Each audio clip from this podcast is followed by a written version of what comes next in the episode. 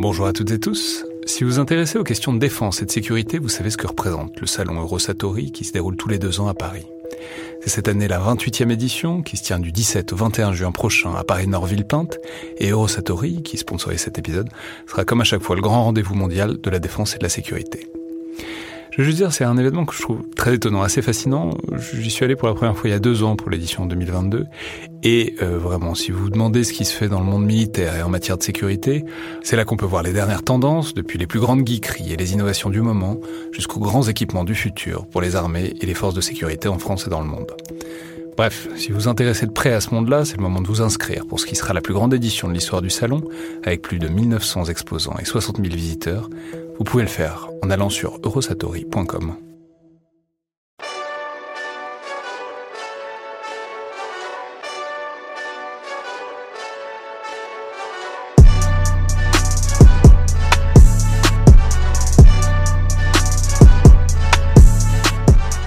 à toutes et tous et bienvenue dans le Collimateur, le podcast de l'Institut de recherche stratégique de l'école militaire, l'IRSEM, consacré aux questions de défense et aux conflits armés.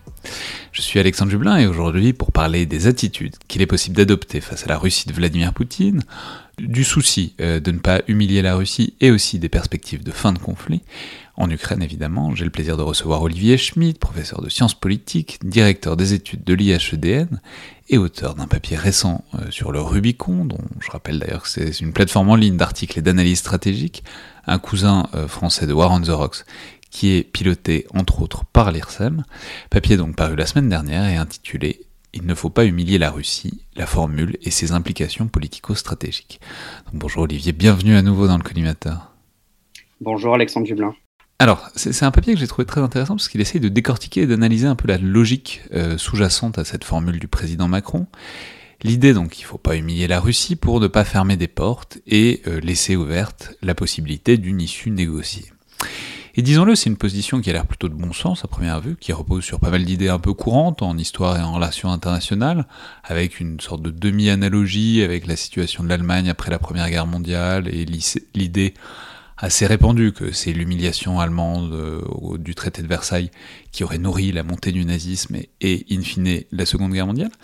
Et ce qui est très intéressant, c'est que vous essayez de pointer les zones d'ombre euh, de ce raisonnement de tout un tas de manières, mais euh, la première, c'est que vous écrivez qu'il manque en fait tout bonnement un, un maillon dans cette chaîne logique, et qu'en fait dans le fond rien ne montre particulièrement à part cette espèce de vague bon sens un peu fallacieux selon vous pourquoi euh, ne pas humilier la Russie apporterait au fond quoi que ce soit dans la situation actuelle? Oui, effectivement, en fait, l'idée origine de l'article, c'était d'essayer de prendre au sérieux cette formule qu'on entend assez régulièrement dans l'espace public et qui semble effectivement frapper euh, au coin du bon sens, hein, qui consiste à dire bah, finalement il faut toujours laisser une sorte de porte de sortie à l'adversaire parce que sinon il risque de se, de se radicaliser.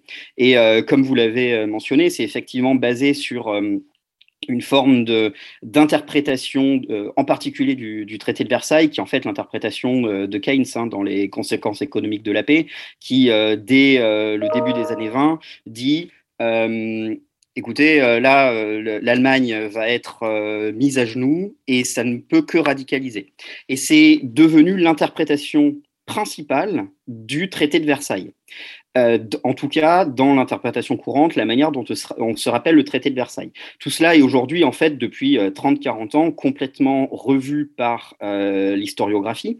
Les, travaux des historiens eux-mêmes considèrent au contraire que le traité de Versailles était en fait un traité qui était relativement stable et qui était tout à fait cohérent étant donné la situation politico-stratégique. Et mon collègue Alexander Lanochka, qui est canadien, a d'ailleurs fait un papier aussi sur le Rubicon sur euh, le problème de cette analogie historique. Et du coup, comme il avait déjà fait le papier sur le problème de l'analogie historique, j'ai essayé, moi, d'apporter un autre angle, qui était de dire que fondamentalement, quand on dit il ne faut pas humilier la Russie pour espérer un règlement diplomatique de la situation, on formule une théorie on formule une théorie qu'on peut exprimer avec une hypothèse et un mécanisme causal. Donc euh, si, alors parce que, et en l'occurrence c'est si nous n'humilions pas la Russie, alors nous pourrons espérer un règlement diplomatique, et c'est là que le bas blesse, c'est que quand on vient au parce que, qui est le mécanisme causal qui doit relier l'hypothèse au résultat, ben, en fait on ne sait pas ce qu'est le mécanisme causal.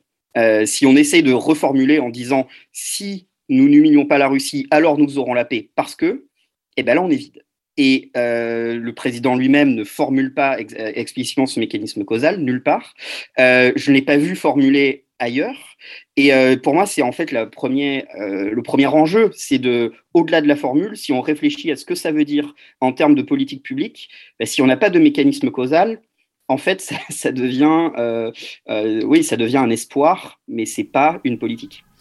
Alors là où c'est très intéressant, c'est que ça renvoie par ailleurs à des choses qui sont de la littérature des relations internationales, notamment qui insistent sur l'importance des émotions, des représentations, des perceptions croisées.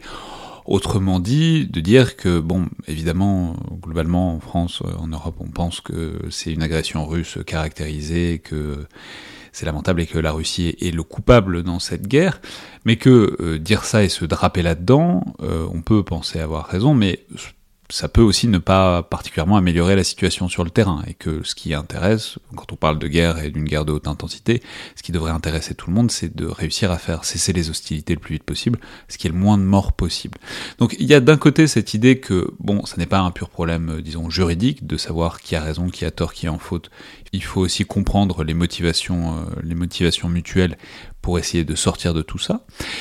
Et euh, là, ce que vous vous montrez, c'est que Bon, le problème c'est que euh, si on fait ça et si on fait un peu trop ça pour la Russie, en fait c'est une manière de récompenser en quelque sorte l'agressivité russe qui du coup se, drape dans son bon droit, enfin en tout cas dans ses perceptions de puissance blessée, mais que en fait paradoxalement ça éloigne la solution plutôt que ça ne la rapproche. Alors Effectivement, il y a une littérature euh, assez importante en sciences politiques, en relations internationales, sur le rôle des émotions les théoriciens classiques, hein, euh, ce qu'on appelle les réalistes classiques, euh, Édouard Carr, Morgenthau, Raymond Aron, ont eux-mêmes insisté sur euh, l'importance de, de l'honneur, de la perception de l'honneur blessé, de la perception des, de l'importance des émotions dans la conduite diplomatico-stratégique, ce qui aussi en fait renvoie à Thucydide. Hein, fondamentalement, on fait la guerre, on fait la guerre pour la, à cause de la peur, de l'honneur et de l'intérêt. Donc il y en a deux sur trois qui sont déjà des émotions. Euh, donc c'est effectivement une littérature euh, qui est assez développée, qui, a, qui connaît un regain d'intérêt depuis une quinzaine d'années en l'étudiant de manière beaucoup plus systématique, notamment en intégrant les, euh, apports des, sciences cognitives pour essayer de comprendre comment les émotions ont un impact sur le comportement. En fait, cette littérature explique le déclenchement de la guerre dans le sens où on comprend que euh, faire la guerre pour le statut, pour les émotions, euh, c'est quelque chose qui est, euh, qui, est, assez courant.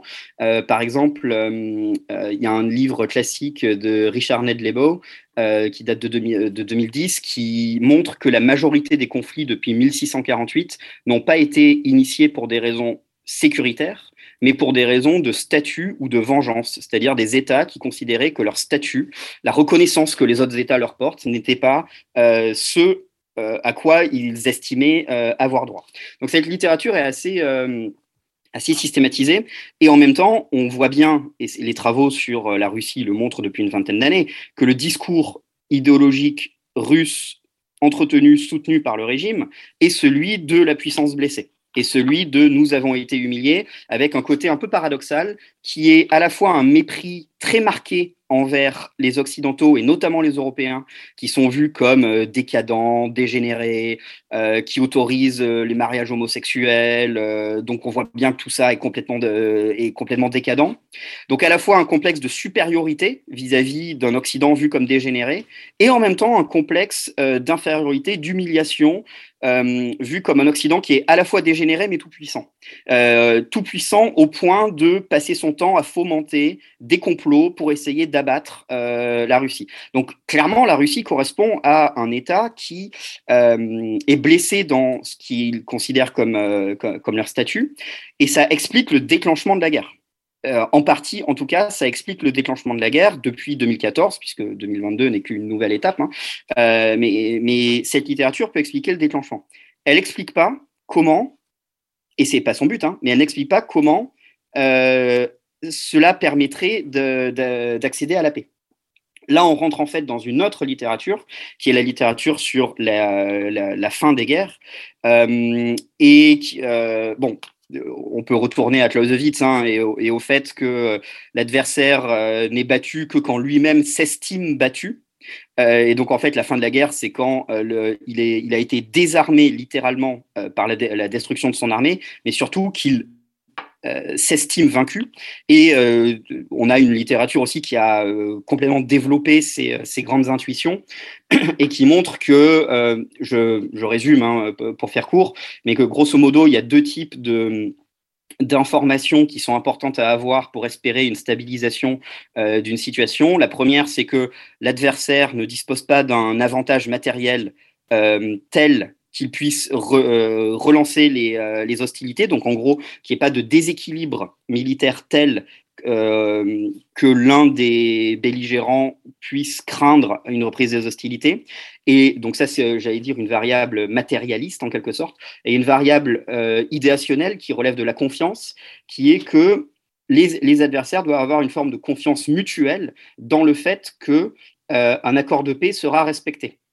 et donc en fait, si il s'agit d'essayer d'établir les conditions pour euh, une stabilisation de la situation stratégique en Ukraine. Il faut travailler sur ces deux variables, à la fois l'équilibre des forces euh, matérielles pour s'assurer qu'il y ait de déséquilibre ni en faveur de l'Ukraine ni en faveur de la Russie. Étant donné ce qu'on voit aujourd'hui, il s'agit surtout de compenser les, euh, les, faiblesses militaires ukrainiennes. Et il y a un deuxième volet qui est comment s'assurer d'un minimum de confiance entre l'Ukraine et, euh, et, la Russie. Et là, la Russie étant un État qui a envahi ses voisins, hein, que ce soit la Géorgie, que ce soit l'Ukraine, qui a régulièrement violé un certain nombre de traités depuis le milieu des années 2000, euh, il y a un énorme travail de conviction à faire euh, de la part russe euh, pour dire, bon, effectivement, nous sommes crédibles si nous nous engageons dans un processus de paix.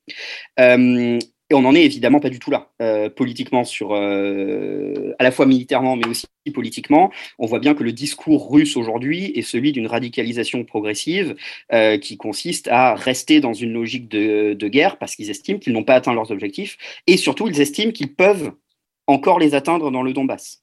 Donc la première étape, c'est de les convaincre qu'ils ne pourront pas atteindre leurs, objectifs. Ensuite, on pourra passer à la deuxième étape, qui est éventuellement discuter d'un mécanisme de régulation euh, de l'interaction entre l'Ukraine euh, et la Russie.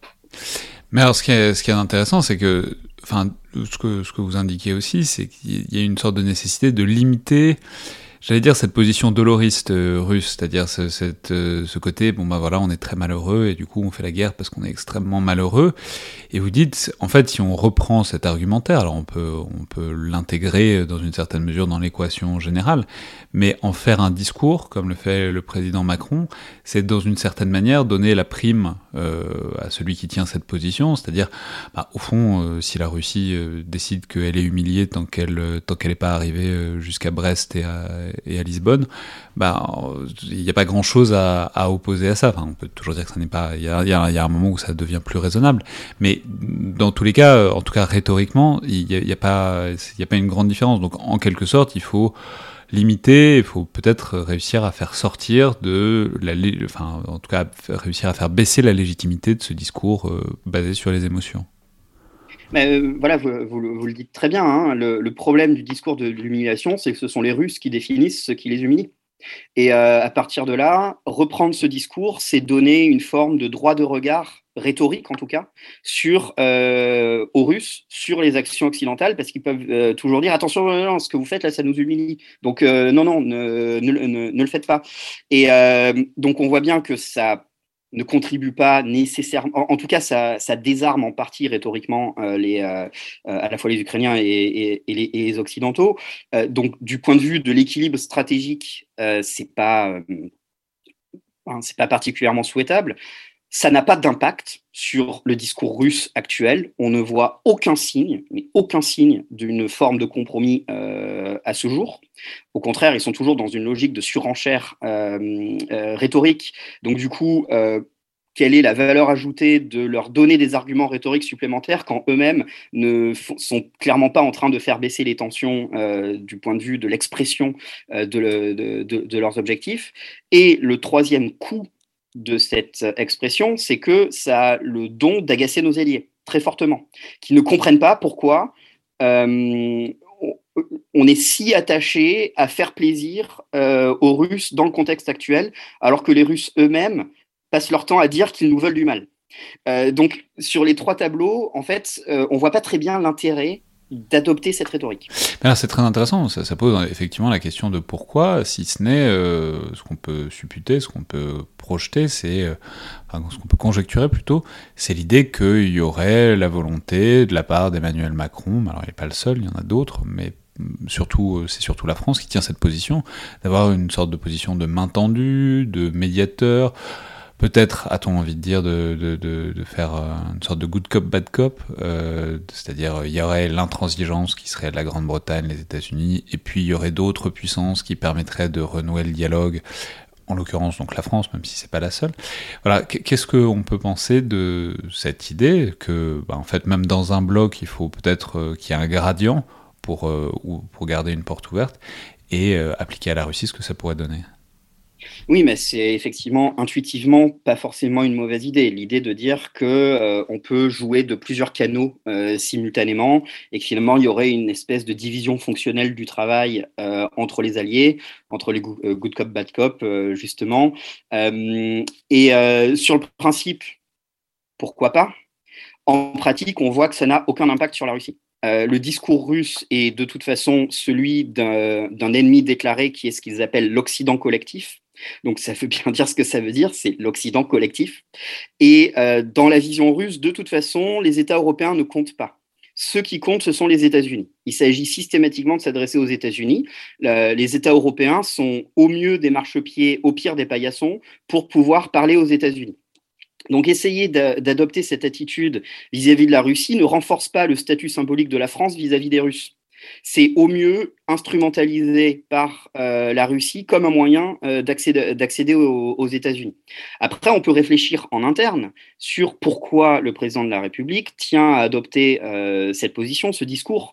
je pense qu'il y a plusieurs types d'explications. Je pense qu'il a une, conviction forte de ce que doit être le rôle, le rôle international de la France, qu'il appelle être une puissance d'équilibre. Alors, je trouve que c'est un terme qui est extrêmement difficile à définir et qui, en fait n'a pas grand sens quand on essaie, quand on essaie d'y réfléchir. Mais intuitivement, c'est le nouveau mot pour dire qu'on est euh, allié et pas aligné sur, euh, sur les États-Unis. Voilà, c'est l'espèce de vieille position euh, traditionnelle. Donc ça, je pense qu'il y, il, y croit très fortement. Je pense qu'il y a un contexte politique intérieur aussi en France. Hein. J'apprends à personne qu'on sort d'une séquence électorale et que les deux principaux adversaires politiques d'Emmanuel Macron, que sont Jean-Luc Mélenchon et Marine Le Pen sont euh, à des degrés divers ouvertement pro-russes en fait. Hein. Je veux dire, on, peut, euh, on peut difficilement euh, nier, même s'ils essayent de le faire, tout un certain nombre de, prises de parole. Donc, dans le contexte politique général d'un président qui est affaibli fondamentalement parce que mal élu à la présidentielle et en ayant perdu la, majorité absolue à, à l'Assemblée, donc qui est politiquement affaibli, il peut pas nécessairement ouvrir énormément de fronts euh, simultanément en termes de, distanciation. Et s'il veut essayer de rallier une partie de ses électorats, il est obligé aussi de, de, leur parler. Et euh, ça explique aussi, à mon avis, la, phrase peut-être un petit peu étrange qui est quand il dit que la France veut être une puissance médiatrice. Le problème d'un, enfin, l'enjeu pour un médiateur, c'est souvent c'est un tiers neutre reconnu comme tel par les deux parties. Sauf que la France n'est pas neutre. La France fait partie de l'Union européenne, la France fait partie de l'OTAN. Nous soutenons militairement l'Ukraine. D'ailleurs, le président l'a redit euh, à Kiev, donc euh, avec un discours très explicite de nous souhaitons la victoire de l'Ukraine. Évidemment que la Russie ne peut pas voir la France comme un tiers neutre euh, et donc équitable entre les deux parties. Donc à la fois vouloir tenir un discours de cohésion au sein euh, de l'Union européenne et de l'Alliance atlantique qui passe nécessairement par un soutien à l'Ukraine et un discours d'équidistance ou de médiation, en fait, c'est logiquement incompatible. Et euh, c'est bien perçu comme tel, d'ailleurs, par un, certain nombre de nos alliés qui se font un malin plaisir à pointer les contradictions du discours. Et donc, in fine, s'il fallait tirer une sorte de conclusion de tout ça, vous, vous l'avez dit un peu tout à l'heure sur euh, la littérature sur les sorties de guerre, mais en fin de compte, il y a un côté très, euh, très froid et calculé, quoi. C'est en fait une. Mais bon, c'est ce qui avait été dit beaucoup un peu au début de la guerre, on l'entend un peu moins. Mais d'une certaine manière, euh, Vladimir Poutine négociera s'il a un intérêt à négocier. Et apparemment, l'équilibre des forces sur le terrain n'est pas perçu comme tel, en tout cas à Moscou. Oui, absolument, c'est une question de temporalité. Euh, là, on est toujours dans la phase des combats où en fait c'est le sort des armes qui va décider de la situation politique. Euh, je, bon, je pense que j'apprends à personne, hein, et vous, l'avez parlé, vous en avez parlé sur ce podcast, hein, du fait qu'on est rentré clairement dans une nouvelle phase de, de, la guerre qui est beaucoup plus attritionnelle, qui va certainement durer euh, encore un certain temps, puisque Enfin, pour l'instant, on ne voit pas de d'effondrement euh, massif euh, d'un cas comme dans l'autre. Euh, au contraire, les Russes sont même en train de grignoter petit à petit et acquérir des, gains territoriaux, même s'il n'y a pas d'effondrement ukrainien.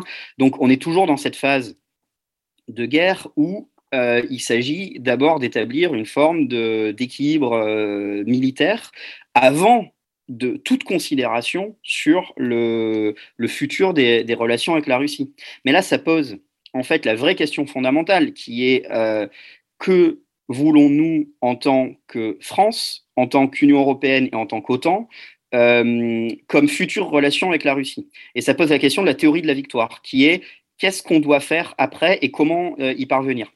Les États-Unis ont défini une théorie de la victoire qui est très claire, qui est de dire, nous, l'objectif, c'est la Chine ça restera la Chine. L'enjeu principal, c'est la Chine pour ce, pour ce siècle. La Russie est un problème euh, temporaire qui est particulièrement intense en ce moment, mais le but, c'est en fait de le réguler. Comment est-ce qu'on va le réguler?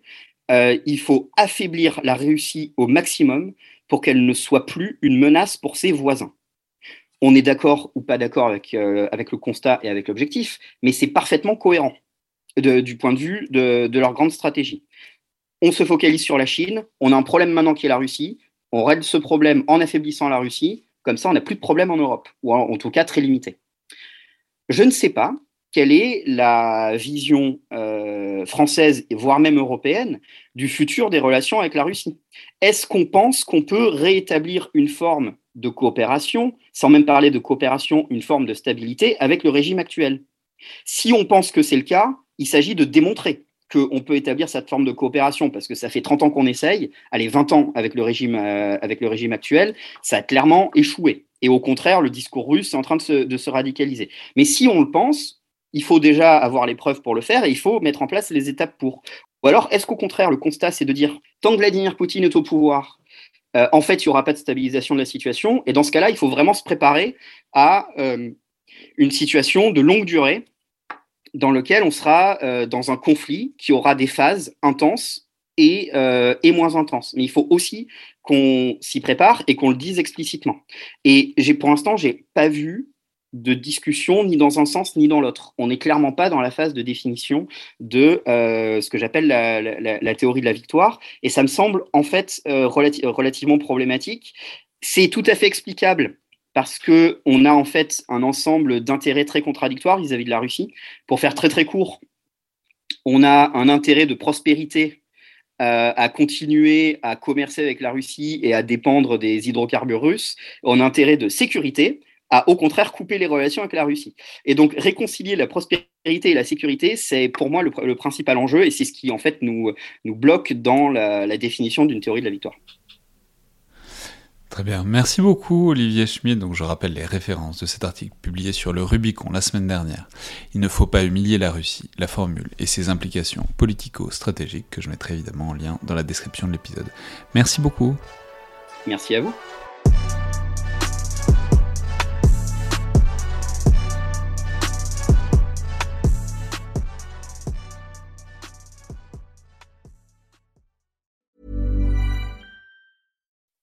When you make decisions for your company, you look for the no-brainers. If you have a lot of mailing to do, stamps.com is the ultimate no-brainer. Use the stamps.com mobile app to mail everything you need to keep your business running with up to 89% off USPS and UPS. Make the same no-brainer decision as over 1 million other businesses with stamps.com. Use code PROGRAM for a special offer. That's stamps.com code program.